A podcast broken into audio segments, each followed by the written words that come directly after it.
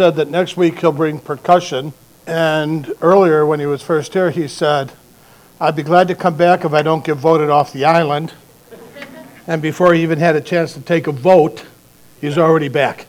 Um, Thank you. I took a vote. Uh, took a During the, uh, break. During the break, you took a vote. Um, Thank you so much. It's so good to have you guys here.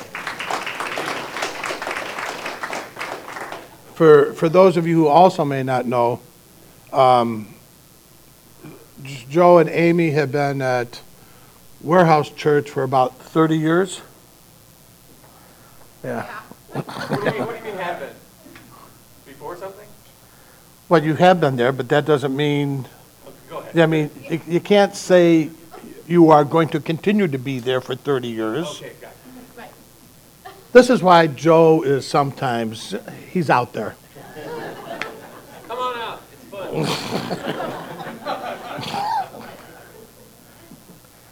I'm going to share another story about Vicky because this continues to go. You were just on a family retreat up in Michigan, and they were all sitting around the fire, and she told her story to her, her to her whole family. Oh, your grandson. And told the story to her grandson, and because he had never heard the whole story, how she came to Christ and about, you know, what she went through.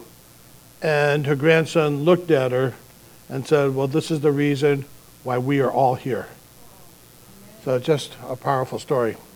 And then Carol Masters leaned over to Gwen after she was telling the story and said, Cal Markham, the gift that keeps on giving.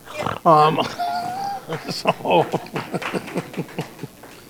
um, our scripture today is found in Matthew 12, verses 1 through 14. If you have your cell phones, you can look it up. If you have an- any other form, you might actually have a paper Bible. That works uh, wonderfully. Um, It's also on the sermon notes. But take a minute and just look up Matthew chapter 12, verses 1 through 14, and go ahead and just read through that, please.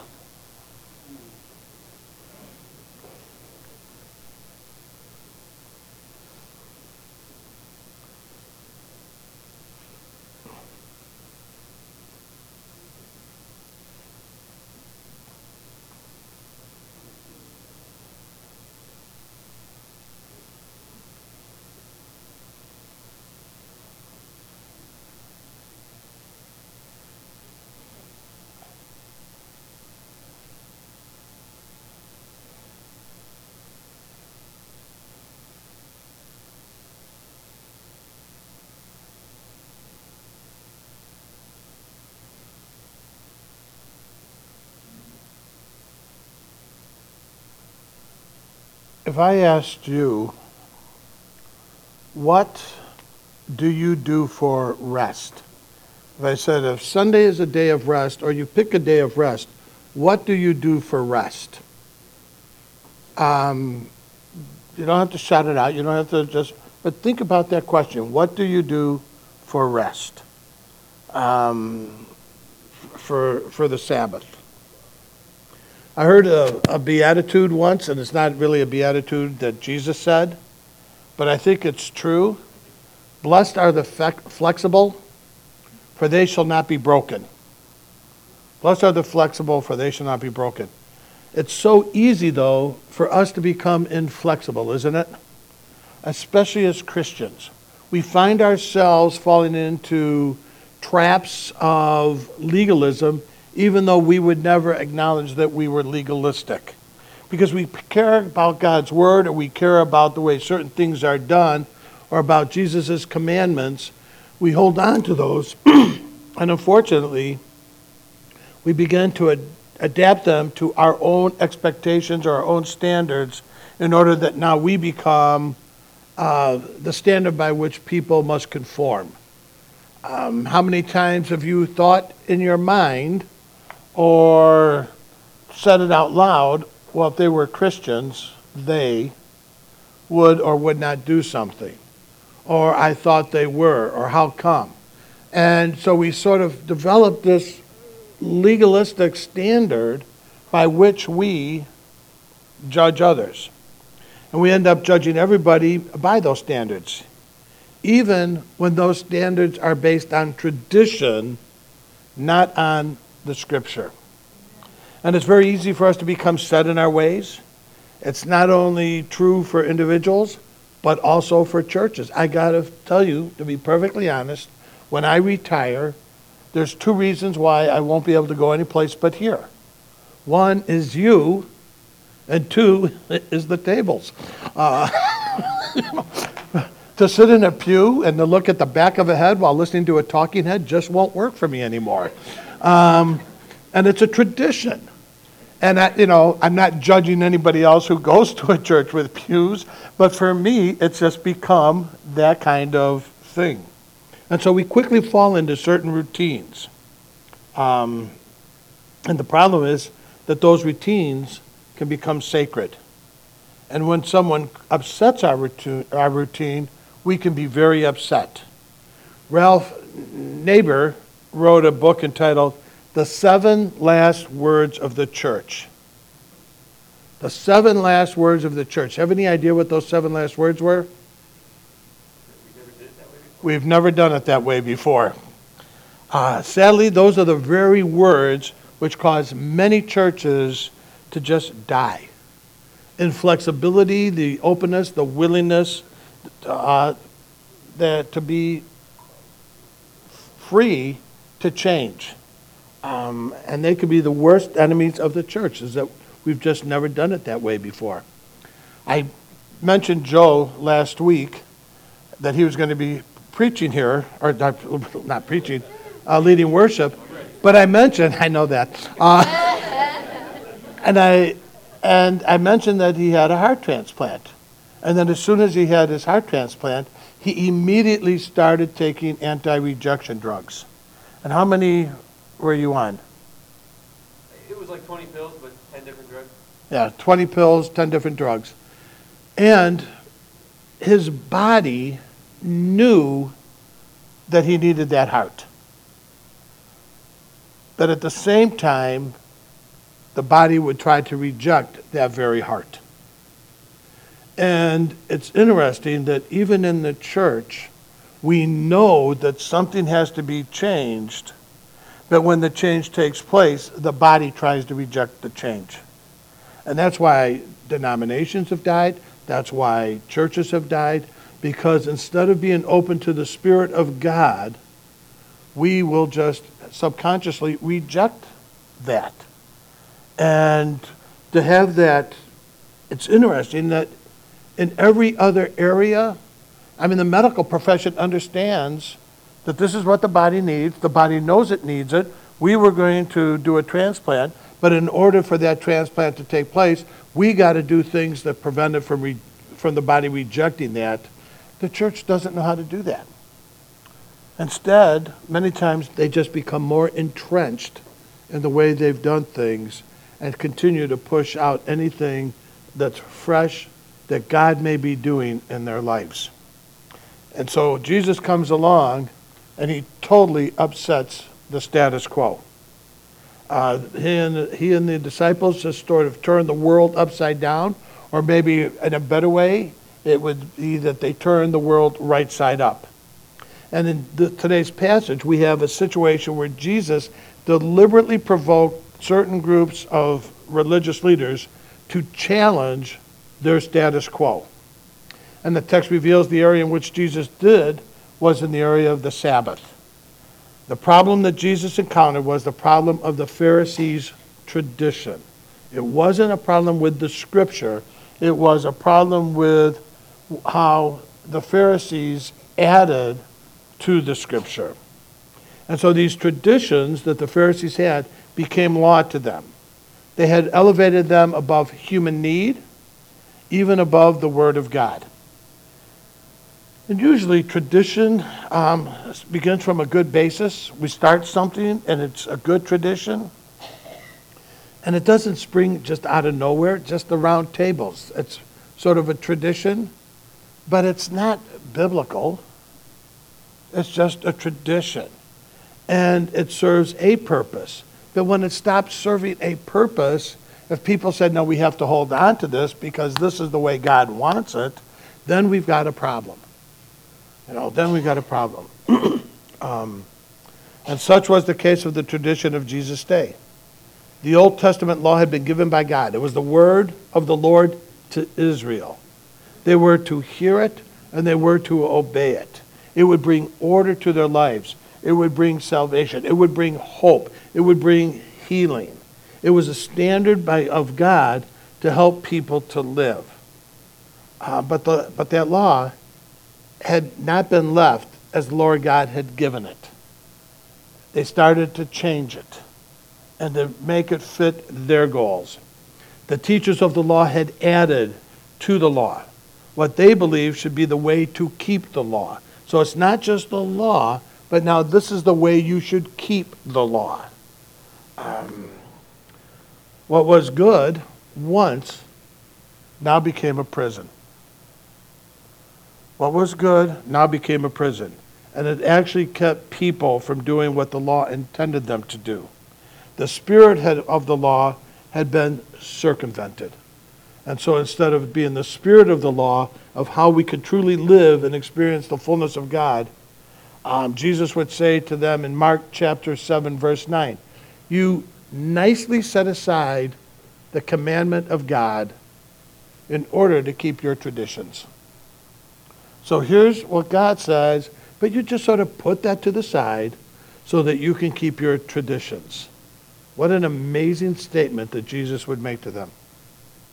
And in keeping that tradition, they were actually keeping themselves and others from doing what God wanted them to do. And they became insensitive to human need. And that is the way with most tradition. It begins well intentioned enough, but ends up replacing a spirit led life. It ends up replacing the need to really seek the Lord, to really allow Jesus to lead us, to guide us, to empower us. And it's easy to rely on tradition instead of relying on God. And so today we see two instances in this story which point out the truth about man made tradition. And in each of these instances, we will see the action of Jesus on one hand and the attitude of the religious on the other. And the act, action of Jesus was to meet human need. So if you take a look at the people that are sitting around you, the action of Jesus was to meet each and every person's need. Okay? The attitude of the religious was to protect a tradition or protect a man made doctrine. And that is so true today. Vicky's story just shared that. Here was it doesn't matter what you can afford, you belong where people can love you. You belong where people can show you Christ. You belong where people can give you God's grace. And that's the message that each one of us should be sharing with others.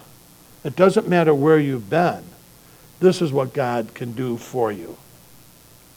And the action of Jesus was to meet real human need. And it all centered on the issue of the Sabbath. And in order to understand the Sabbath, or to understand this, we need to understand a little bit about the Sabbath. Does anybody know what the word Sabbath actually means?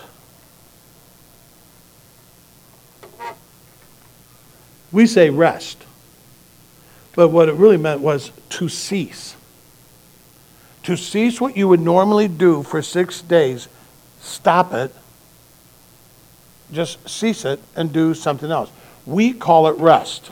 And we developed our own day for, for it because now Sunday is supposed to be the day of rest. What I find very interesting in the United States, we have truly grasped the understanding of rest. We may not all do it, but, you know, somebody says, Well, what are you going to do today? Well, I'm just going to watch the Bears. It's my day of rest. Or I'm going to watch baseball. I'm going to do this. I'm just going to have my day of rest. It wasn't a day of rest. That's not the only purpose of it. The purpose was to help people reorient themselves to God, it was to worship. Um, and so take the seventh day the Sabbath, the day of ceasing, and keep it holy. Keep it holy. Um, and the Sabbath commandment is one of the Ten Commandments, but it is the only commandment that has no, no moral tone to it. It doesn't say anything about morality. It just says, keep this day holy. Because the Sabbath was connected to the heart of God, His benevolence, His mercy, His kindness, and good. And that's really the purpose of the Sabbath. Jesus came that we might enter into a relationship with God in which He pours out His grace, His goodness, His mercy, His kindness, His peace, His benevolence, and His tenderness. And we need that. Um, we need to know, and we need to be reminded on a weekly basis that regardless of what we're going through, God's grace, God's mercy, God's love, God's forgiveness is with us. And we will keep ourselves so busy that we will forget that. And we will say, I need a break. I need a vacation. I need a rest. And we will do whatever it is that brings us comfort and rest. But we forget the second side that says, but the other purpose is to remind myself that I'm not God, that I don't have all the answers, that God is God, and that He provided this day for me so I could reconnect with Him. And in the process of reconnecting with Him, I can be refreshed and renewed and focused and reoriented to what my life needs to go and needs to be. And so it's not just a legalistic thing that says you have to do nothing. And it is amazing the blue laws that we had where you couldn't do certain things on a Sunday. And we'll talk about that. But it didn't say so that you can point yourselves and reorient yourselves to a right relationship with God. We hit the first part. Make sure you get rest, but not the second part. Get renewed. Get renewed. Uh, and in our passage today, what starts out as a natural and innocent act by Jesus' disciples ends up escalating into a summit level confrontation between Jesus and the Pharisees. And so he's walking through the, grape the grain fields on the Sabbath day. And the disciples pick some grain. And that is perfectly legal. In Deuteronomy 23, 24, 25, it says, When you enter your neighbor's vineyard, then you may eat grapes until you are fully satisfied. But you shall not put any in your basket when you enter your neighbor's standing grain. Then you may pluck the heads with your hand, but you shall not wield a sickle in your neighbor's standing grain. So if you were walking along or traveling and you came by a grape field, you came by a grape vineyard, or you came by a field, you're traveling. There's no McDonald's. Okay, just take a couple of, you know, some grain, take some grapes, some sustenance, and keep on walking. That was perfectly legal. That was perfectly legal. But according to the Pharisees, they added their own laws that said you can't reap, you can't thresh, you can't winnow, and you can't prepare a meal on the Sabbath. So when the disciples are taking it, they're rubbing it, which they're sort of threshing it, and they're throwing it up and letting the, you know, the shaft go away. So they're winnowing, and then they're eating. They're preparing a meal. So what the law said you, was perfectly okay. The Pharisees have now said, no, you can't do it. You can't do it. And so they just changed the whole law. So the disciples now are in trouble. Um, and now you see all kinds of other laws about no work on the Sabbath. You could spit on a rock, but you couldn't spit on the dirt. Because if you spit on the rock, it was okay, but if you spit on the dirt, it could make mud, and mud was used to make mortar, so you were making mortar on the Sabbath. These are true, folks. I'm not making these up. Um, you were allowed to walk without restriction for, in your dwelling place, but you couldn't travel more than um, a thousand yards away from your house, And that's what they used to call a Sabbath day journey, a thousand yards. You could do nothing to improve the condition of something. So if somebody needed medical attention, you couldn't heal them, you could only prevent them from getting worse. And those were the rules of the Sabbath that God never put in there. But the Pharisees did. And so when Jesus was confronted with the rules for the Sabbath concerning his disciples picking grain to satisfy their hunger, he reminded them that in their scripture there was evidence of readiness of God to meet the needs of people. As he met the need of David and his hungry men by allowing them to eat the bread, he's saying, meeting the needs of people is first and foremost. And then Jesus gave them the real purpose of the Sabbath as God intended for it. The Sabbath was made for man, not man for the Sabbath. But it did not end there. Jesus throws down the gauntlet when he returns to the synagogue on the seventh day, on the Sabbath day. And there, the Pharisees are waiting for him to try to trick him again. And he went on there and he entered their synagogue, and a man was there with a withered hand, and they asked him, Is it lawful to heal on the Sabbath? So they might accuse him. And again, according to the Sabbath laws that they made, you couldn't heal him. You could just make him from getting worse. And he had this problem for a long time. And so the Pharisees saying, come back during the week. When it's not the Sabbath, then you can heal him. But you can't do it today because that would be breaking the law. But for Jesus, the man with the withered hand comes first.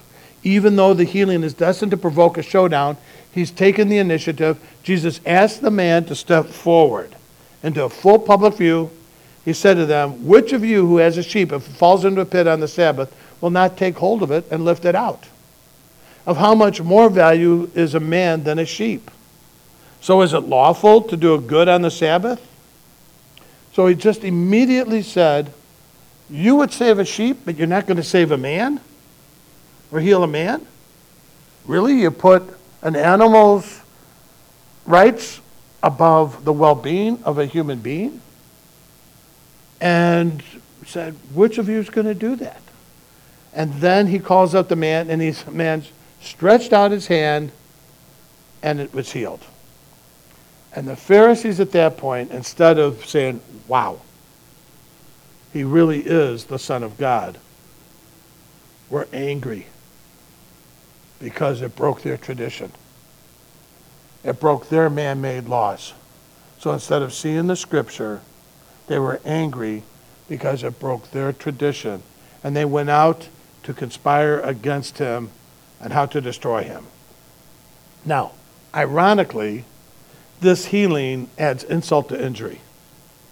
Because by simply asking the man to stretch out his hand, Jesus doesn't break any law. He just says, just reach out your hand. And for the man to reach out his hand is not breaking any law. And so as he reaches out his hand and his hand is healed, Jesus hasn't done anything. He hasn't touched him. He hasn't said, be healed. All of a sudden, his hand is healed. He's broken no law. And so the Pharisees have no way to deal with that.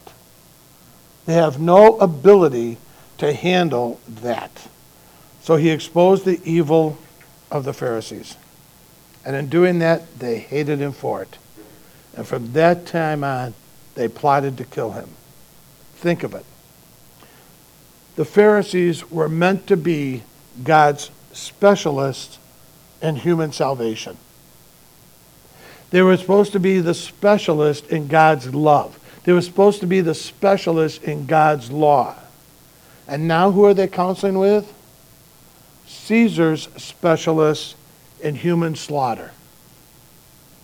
So you have these Pharisees who said, Our whole purpose is to present God's law and love to people and now we're conspiring with Caesar's people whose whole purpose is to slaughter anyone who is against them.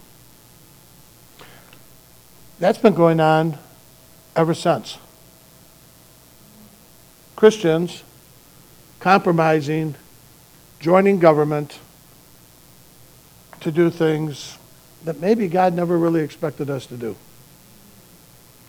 You know, but I know that sometimes Christians will do things when either they are powerful or powerless. When the Christian community feels powerless, we want to find some kind of power, so we will do something to align ourselves with some unholy alliance. And when we have power, we will do the same because power corrupts. Instead of just saying, you know what, this is really all that God has called us to do. Again, we see the action of Jesus in meeting human needs and the attitude of the religious Pharisees as they would shout, just keep the law. Keep the law. God, I hope each and every one of us understands that God's ultimate desire is to meet our needs. Not always our wants, but our deepest spiritual, relational, emotional needs God wants to meet.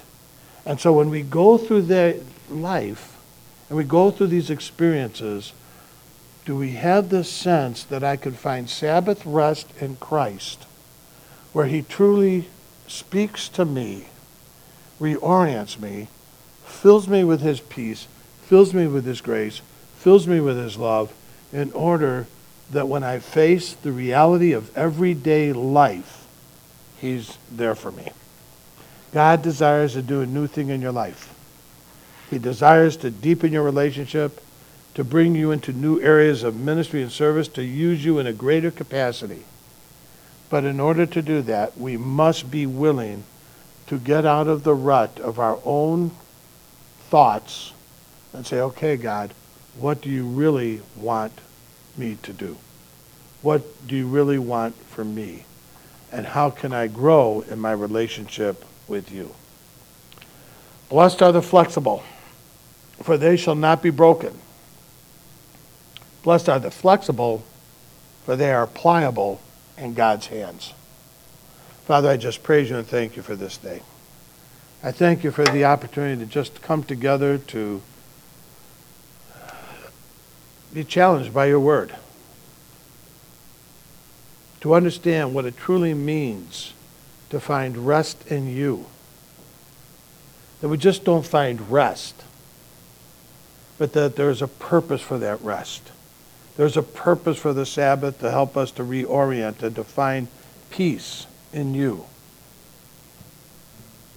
And Lord, as we are so busy with so many things, as there's all kinds of things just screaming at us, help us to take time to truly step back, to listen to you, to find peace and comfort.